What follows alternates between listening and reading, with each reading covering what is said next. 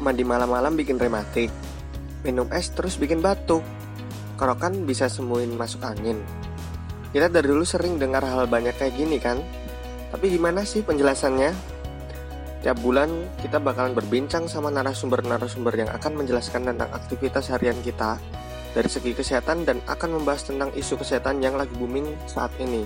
Stay tune ya.